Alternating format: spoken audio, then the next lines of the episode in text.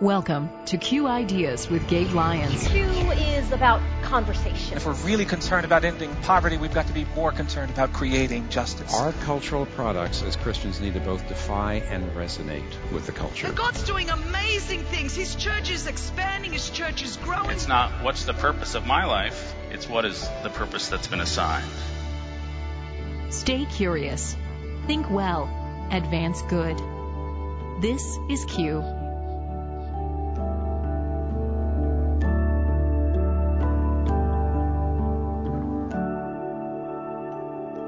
Welcome again to Q Ideas with Gabe Lyons. I'm Paul Perot from Faith Radio. You know, our culture loves sports. The Super Bowl was just a couple of weeks ago. Now many are excited that baseball players are reporting for spring training. And the world right now has its eyes on PyeongChang, South Korea for the Winter Olympics. Now Gabe will join us shortly to help introduce our main talk this week from a famous snowboarder who again this year is at the Olympics and how she sees her competing not only as a way of expressing God's excellence, but as a platform for sharing God's love. First though, we want to present a portion of a talk from our 2014 Q conference featuring Thomas Lake. Now, Thomas is an award-winning senior writer for Sports Illustrated, as well as a fan of the Atlanta Falcons. Now, Thomas has been thinking about the concept of competition, and while it can bring good, there is a side of it that we as Christians need to guard against. Let's listen in.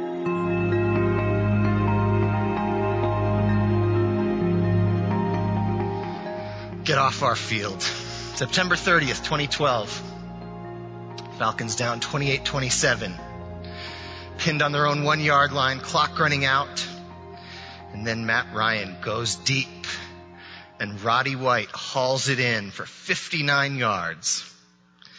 The Falcons win a few plays later on a field goal.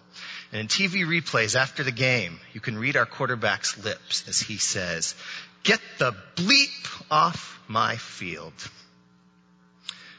Well, folks, I got a confession to make today. I wasn't offended.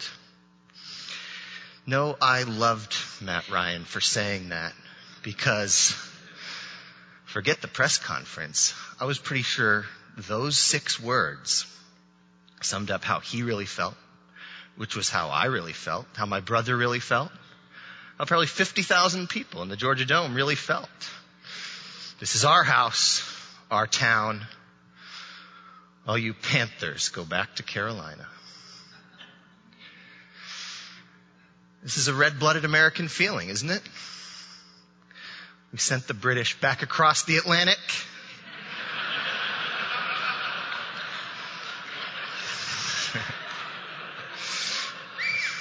Did it again in the War of 1812. Beat the Mexicans, the Spanish, the Germans, the Germans, the Japanese outlasted the Soviet Union.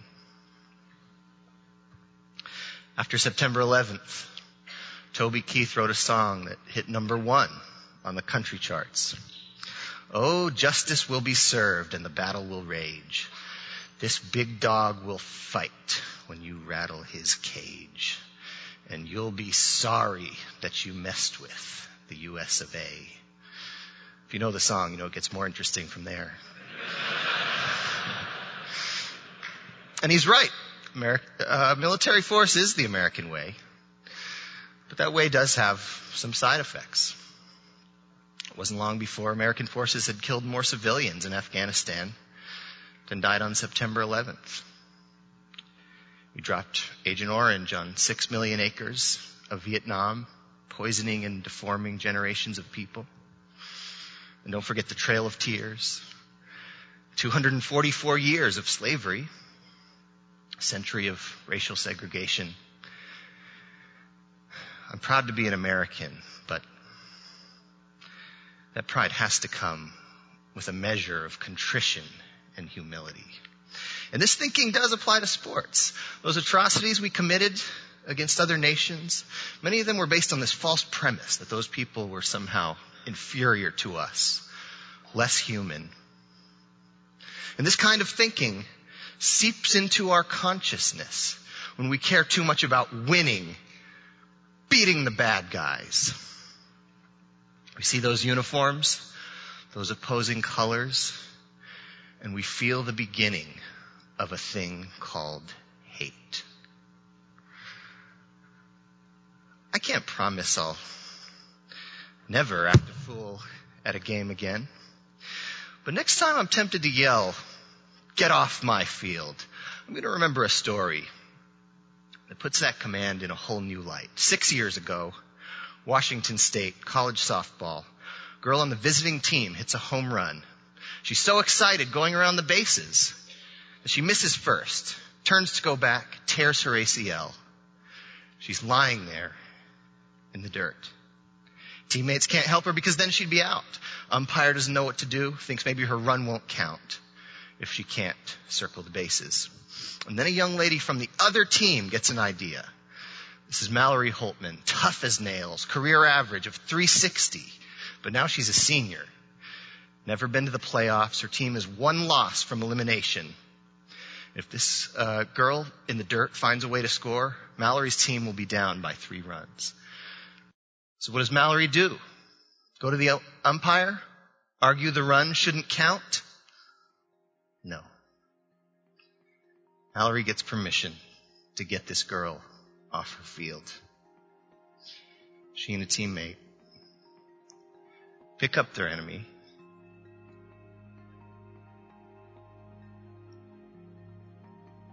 Carry her towards second. Touch her foot to the base. Touch her foot to third base. And then they carry her home. The visiting team scores another run. And the home crowd goes wild. Thank you.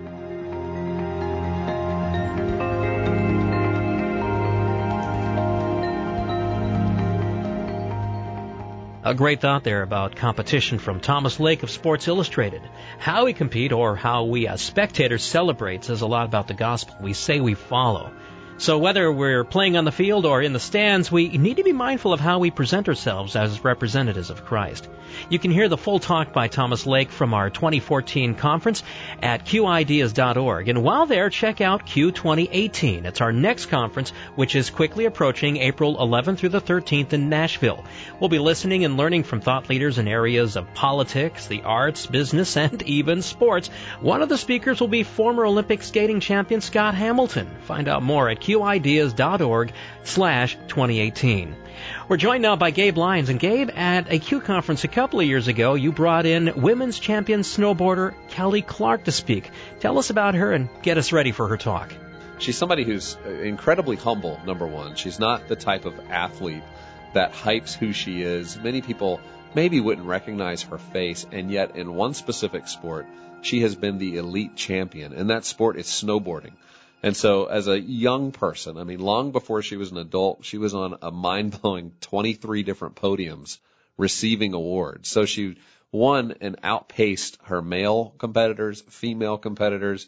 She's won Olympic gold. She's won Olympic bronze. She's won over 10 X Games medals, nine of them gold. So this is a person who's a complete champion in her sport and pursues excellence in every way that she can. And yet she understands why she's been placed there. She doesn't take herself too seriously. She's not somebody who thinks she's there only because of her hard work. She understands that God works in all these kinds of mysterious ways. But that part of what she challenged us in Denver to think about is that when we have these platforms, how are we to think about them? Are we to get our value from them? Or are we to understand that God's at work through us and that our job's to be faithful? And so you'll get to hear from her. I think the one thing you'll miss out on is not getting to see some of the epic tricks and photographs that we actually had displayed in the venue as people were listening to her talk. But if you want to see those, go online to qideas.org and you can actually watch this talk right now. It's there or search it by searching the name Kelly Clark. Uh, and you can also sign up to receive alerts anytime a new talk is released. But I don't want to wait any longer. I want you to hear Kelly. And so she's walking on the stage right now. Let's listen to Kelly Clark.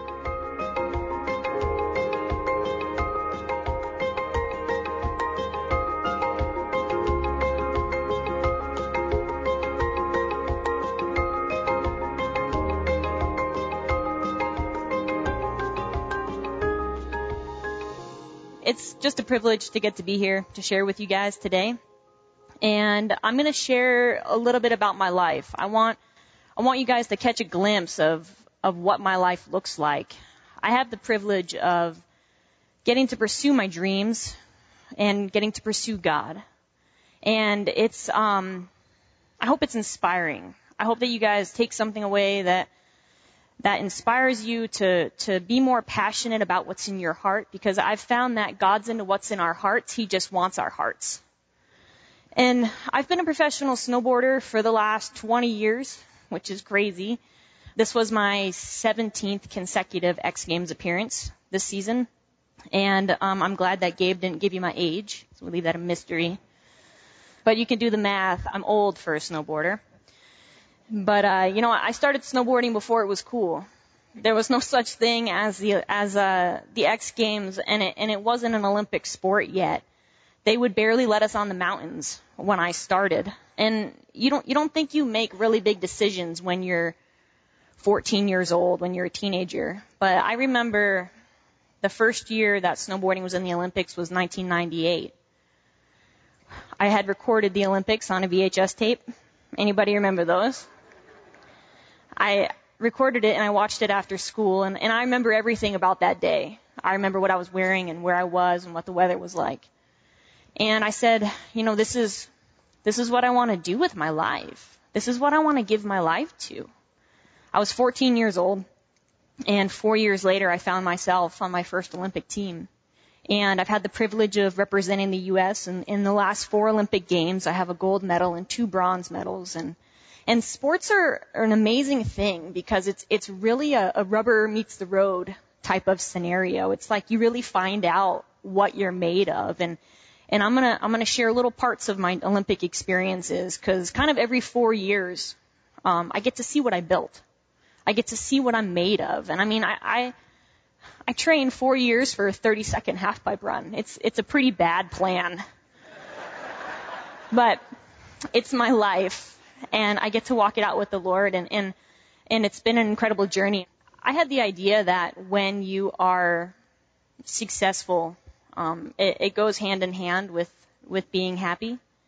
And I quickly found out that was not the case. When I was 18 years old, I had reached the, the pinnacle of athletic achievement. I thought I was going to have this this fulfillment. You know, I think our greatest needs as humans is is to be significant. And we look for that in all sorts of places. We look for it in relationships, we look for it in achievements through performance, through sports. I quickly found that that I was not fulfilled by performing. And two years later, when I was 20, um, I ended up getting radically saved, which is which is a story for for another time our God is, is not the God of, of either or. He's the God of both and. And he's way better than we think he is. And he is so for us and he's so for our dreams. Jesus came that we would have life and life in abundance. There's something that comes alive in us when we do what we're created to do. And I get to be in an industry where people would never step foot in a church people would never have an opportunity to encounter the love of God. And it's one of the great privileges of my life to love those people well. Because just like me, they, they are searching for something. They are searching for that sense of significance that can't be found anywhere. A few years back, I was writing down my goals as I do every season and I send them to my coaches and we talk about how we want to achieve them. And I was just about to hit send on my computer and I went to hit send and the Holy Spirit stopped me and he said, Kelly, that's not what's in your heart. And I'm looking at my goals and what I had written down. And I had written down that I wanted to go to the Olympics. And you know when God calls you out on something, you kind of like half pretend that you don't know what he's talking about, but you know exactly which one he's talking about. I'm like, this one? And it said I wanted to go to the Olympics. And he said, yeah. He said, you know, if, if you want to win, you should write it down. And I said, what? it's, it's okay to want to be great. And I had this paradigm shift that day where it's okay to want to be great. God is into what's in our hearts. He just wants our hearts. There's a scripture in Proverbs that I love that says, hope deferred makes the heart sick, but a desire realized is a tree of life. There's so much life that comes from pursuing our dreams. And, you know, if we want to win, we should write it down. It doesn't mean that you're going to, but it means that you're going to live. And only things that are alive can produce fruit. So what are the things that are producing fruit in your lives? What are the things that make you come alive? Because it might just be the very area that God wants to use you in. It might be the, place that you're called to. It might be the place that you get to go into to love people really well. By knowing who He is, we in turn know who we are, and we're freed up to be who we are created to be. And we need to ask ourselves, where are we getting our significance from? Snowboarding for me had turned into something that was more of an obligation than something I got to do. It was something that I got my identity from. And, you know, that whole identity thing, it, it's, to be honest, it's not something you ever figure out. It's something you continually work on. At least that's how it's been for me. But there's, there's moments in my career where I can see that I'm growing. And I think sometimes that's success for me is, is growth. And I had a conversation after the Vancouver Olympics with one of my teammates. And she came up to me. We were, we were done competing. And she made this statement. And she said, wow, are you, are you so glad it's over? And I thought that was such a strange comment. And in that moment, I realized that I was doing it for the right reasons. I wasn't, I wasn't doing it to try to arrive. If I've learned something about the Olympics, it's, it's that it's not a place that needs to be treated as a destination, nor is it something that should define you. And I think a lot of the time we spend our lives trying to survive. And, and in your own lives, if you ever find yourself trying to arrive somewhere, if I can just get here, if I can just achieve this, if I can just get this job, there's a really good chance that you're trying to be defined by it. And it should be a red flag for you to, to go back to the drawing board to be like, where am I getting my significance from? Because we should be freed up. When we know who we are, we get freed up. I get to do, I get to do what I love with the one that I love. And that's what we're created for. We're, we're meant to know our significance and then go into places and be that encounter, to encounter God and, and for people to encounter Him through us. That's, that's what my life has been like. You know, the other thing that we need to ask ourselves is, is how, how do we impact the world around us instead of be impacted by it? You know, there's a few questions that I get from people when they meet me and they hear that I'm a professional snowboarder. There's, there's probably three of my most popular questions. The first question is, do you know Shaun White, that flying tomato guy? And I'm like, yes, I do know that flying tomato guy. And the next question I get usually is, can you do a backflip? And that is also, yes, I can do a backflip. And the third question is, is how are you a Christian in the snowboarding culture? How does that work? You know, that's a culture where people don't share my values. People don't share my beliefs. What their idea of fun is is really different than what my idea of fun is. You know, there couldn't be more differences that we have. And I think a lot of people don't know how to walk out their, um, their belief system in a culture that's countercultural to what they carry. And we think that the world is going to change us instead of us changing the world. But I believe that God's called us to change the world and not be changed by it. And so when people ask me that and they say, how are you a Christian in the snowboarding culture? Well, I say it's really easy. Because what I believe to be true about God is not circumstantial. It doesn't change based off of what goes on around me. My environment does not get to shape the truth that I live from. I establish values in my life that I live from. I have non-negotiables in my life. The truth of the Bible is what dictates my life. What goes on around me. I, I will not compromise my values to get my needs met. I will not look around to make decisions and decide what kind of choices I, I make. You know, when we live with integrity, it's kind of like you, you make your mind up ahead of time before you get there. And that's what it's like to be a Christian in, in a culture that is different than the culture that you carry. You make your mind up ahead of time before you get there. And you're able to transform the world around you and change it instead of be changed by it. You know, if, if I'm a professional athlete, I'm a professional athlete, and what if I looked to my circumstances to decide what kind of choices I would make as a high level competitive athlete? You know, I mean, you guys who are from Colorado, you know it's cold here. It's freezing here. Don't be fooled. Snowboarders do not like the cold. We just dress really warm. What if, what if I saw it was cold out and I didn't want to go up and go snowboarding? What if I decided that I was tired and I, I decided not to go out and to train? I wouldn't be a very effective athlete. I wouldn't be a high level competitive athlete. We, it's the same sort of thing. It's the same principle. We can't look to our surroundings as Christians to decide what kind of choices we make. We need to cling to the truth. And that becomes the backbone of all of our decision making. And our actions will reveal what you believe to be true. And that's how I'm a Christian in the snowboarding culture. It's, it's not complex. It's really simple. I know who I am. I know that I'm significant outside of performing. And I get to do what I love with the one that I love. And I get to love people. I was at a conference a few years back and we, we want to call ourselves leaders. You know, I think that's what a lot of people in this room, we're, we're leaders in industries, we're in, we're in different places in, in, in leadership. And I was at a conference and they were asking us, it was a panel discussion, and I was on this panel with all these really fancy people, very mayors and lawyers and, uh, you know, very, very well educated people. And the question was, you know, at, at what point did you know that you were a leader? And everybody had all these incredible answers. It's going down the line. I'm one of the last people to speak and, and, um, I barely made it through high school. You know, that was a, that was a success for me as far as education. Everybody has all these incredible answers. But it came down to me and they said, you know, Kelly, what point did you know you were a leader?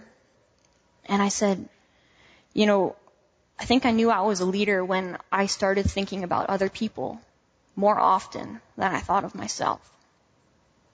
And you can, you can learn all the right things. You can go to all the right conferences.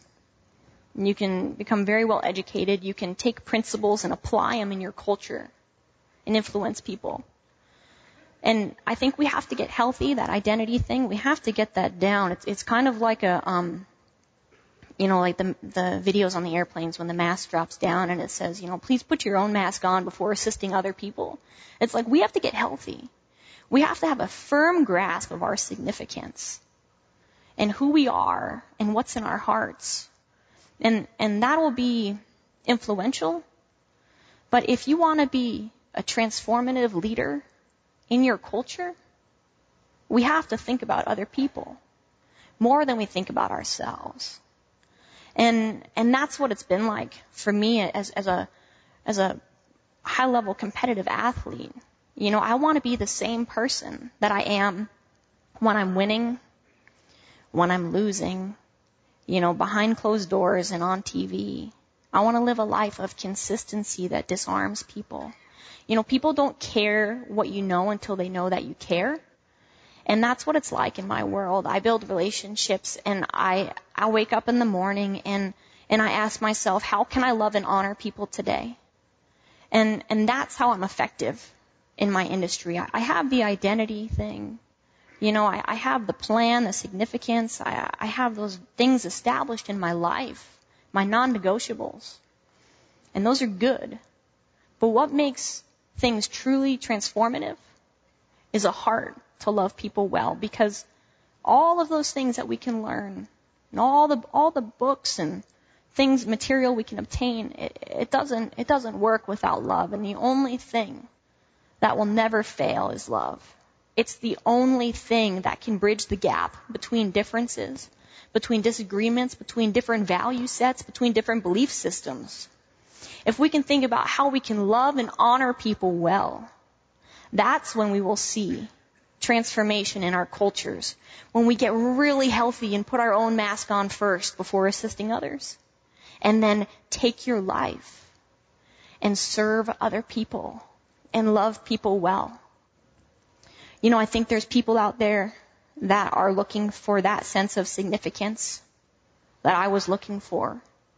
It's the only thing everyone is wired, and and it's the only thing everybody is is driven, um, is driven to, and you know perhaps through through me and and through you, people will have that encounter with the love of God, and they will they will come to know that there's a true significance that can only be met by God, and and it's a great privilege that we have, is to go into every culture into every industry, into every workplace, into every family, into every sports team, and love people well. Thank you.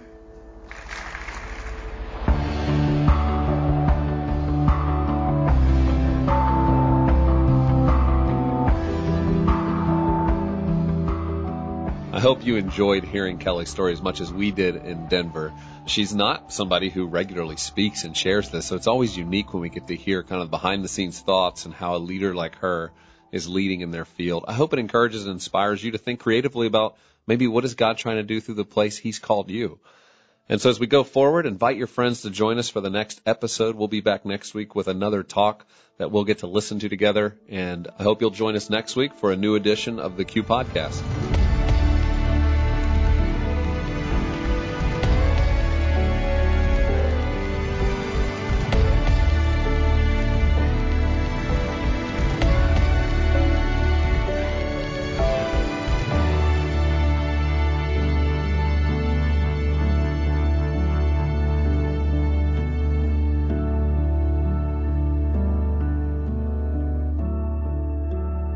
Show is made possible in partnership with Faith Radio and Northwestern Media. Thank you for listening to the Q Ideas with Gabe Lyons podcast. These conversations are available because of listener support. You can make your gift now at myfaithradio.com. To avoid missing future editions of Q Ideas with Gabe Lyons, subscribe to the podcast today at iTunes or on your podcast player. And thank you for sharing this audio link with a friend and growing the impact of Q Ideas with Gabe Lyons.